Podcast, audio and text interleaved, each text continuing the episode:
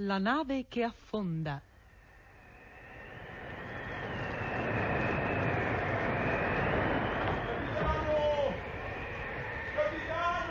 Sono qui, Mr. Spocker. Appiene il trinchetto.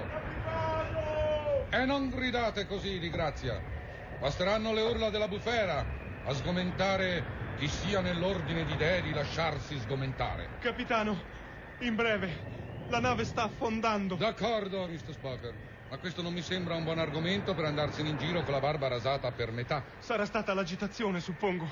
D'altronde una falla enorme si apre. Esercitate un attimo le vostre facoltà intellettive, Mr. Spocker, purché l'orgasmo ve lo consenta. E vedrete allora che, agli occhi di un soggetto ragionante, non c'è assolutamente nulla di nuovo nella nostra situazione attuale. La nave, ove sia realmente in procinto di affondare, possiamo dire che sia in procinto di affondare fin dal momento in cui fu varata. E dunque, Mr. Spocker, usatemi la cortesia di ultimare la vostra toilette e di tornarmi davanti sempre che ne vediate l'impellenza nell'apparecchiatura che si conviene a un ufficiale in seconda di uno stimato vascello.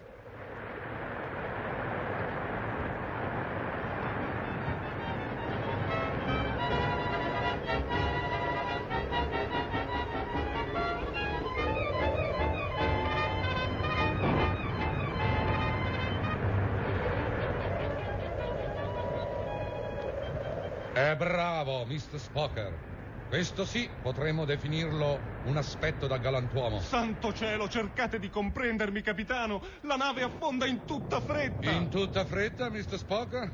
L'espressione suona assai strana. Già che il tempo, vi sarà sufficiente un attimo di riflessione per convincervene, è relativo. A me pare del tutto inutile impelagarsi in discussioni di questo genere quando fra dieci minuti saremo tutti a casa del diavolo. Io mi domando se vi rendete conto, Mr. Spocker, che a ragionare secondo il vostro criterio non varrebbe mai la pena di cominciare ricerche di qualsiasi specie o importanza, per il motivo che c'è sempre una enorme probabilità di morire prima di averle condotte a termine.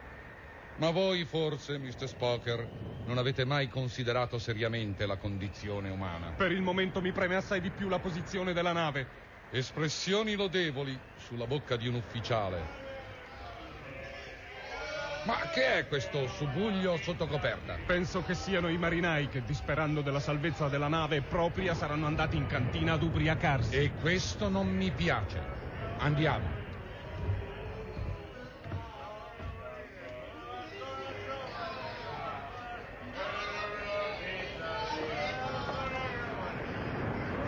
Ragazzi, malissimo.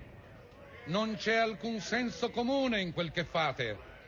Mi direte che fra dieci minuti la nave e di conseguenza l'intero equipaggio saranno colati a picco. D'accordo. E con questo? Agli occhi di un soggetto ragionante non c'è nulla di nuovo nella nostra situazione presente. Per tutta la nostra vita, figliuoli, si può dire che siamo stati sul punto di morire d'accidenti, o schiacciati da un veicolo, o colti dal fulmine, e non in dieci minuti, sì bene in dieci secondi. Peraltro questa penosa precarietà non ci ha mai dissuasi dall'andare, poniamo, a pranzo. No, signori, né dal depositare denari alla cassa di risparmio. Io qui presente vi assicuro, la mano sul cuore, che non capisco il vostro modo di agire. Capitano, non mi sembra che questi uomini siano in grado di ascoltarvi con la dovuta attenzione. Sono completamente ubriachi e, a quanto mi è dato intuire, non alieni da una certa rissosità. Vedo e me ne rammarico, Mr. Spocker. Eppure, agli occhi di un soggetto ragionante, o come preferite chiamarlo, si può dire che essi abbiano cominciato a ubriacarsi fin dal momento in cui salirono a bordo. Mr. Spocker, non mi sembra che seguiate sempre il mio pensiero. A ogni modo, continuiamo l'ispezione. Sarà forse consigliabile dare un'occhiata alla Santa Barbara. Alla Santa Barbara o a quel che sia, purché l'orgasmo non ci dissuada dall'adempimento dei nostri doveri.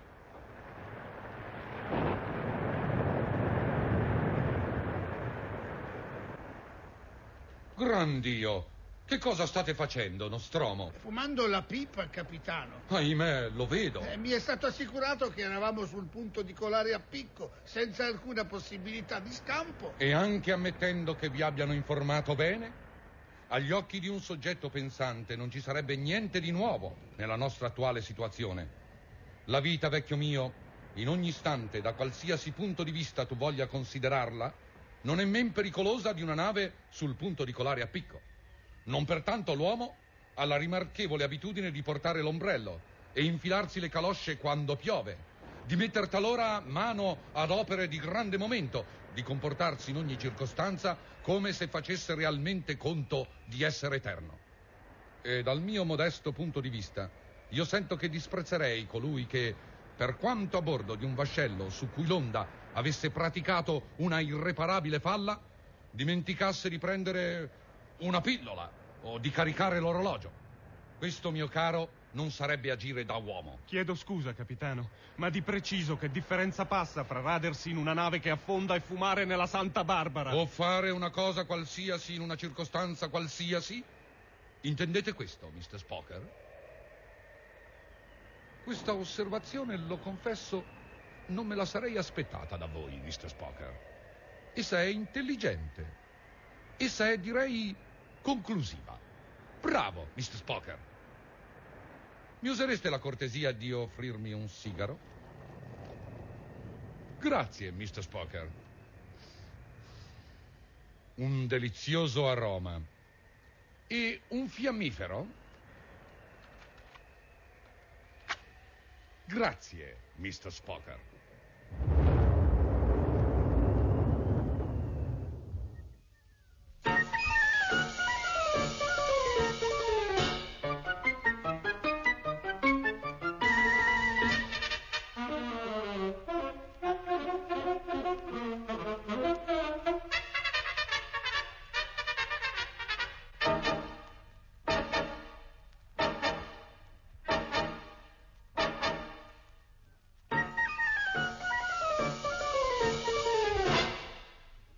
Abbiamo trasmesso Favole del pappagallo di cucina, dedicate a ragazzi, pirati, letterati e puritani, da Robert Louis Stevenson, tradotte e adattate alla radio da Vittorio Sermonti. Commenti musicali di Bruno Canfora. Compagnia del Teatro Comico Musicale di Roma della Radio Televisione Italiana con Arnoldo Foà e Isa Bellini. E inoltre Leonarda Bettarini, Gianni Bonagura, Manlio Busoni, Carlo Cecchi, Isa Di Marzio, Renato Izzo, Franco Latini, Enrico Luzzi, Gilberto Mazzi, Silvio Noto, Renzo Palmer, Nora Pangrazzi, Elio Pandolfi, Carlo Pennetti, Italo Pirani, Deddi Savagnone, Vanda Tettoni, Renato Turi. Regia di Nino Meloni.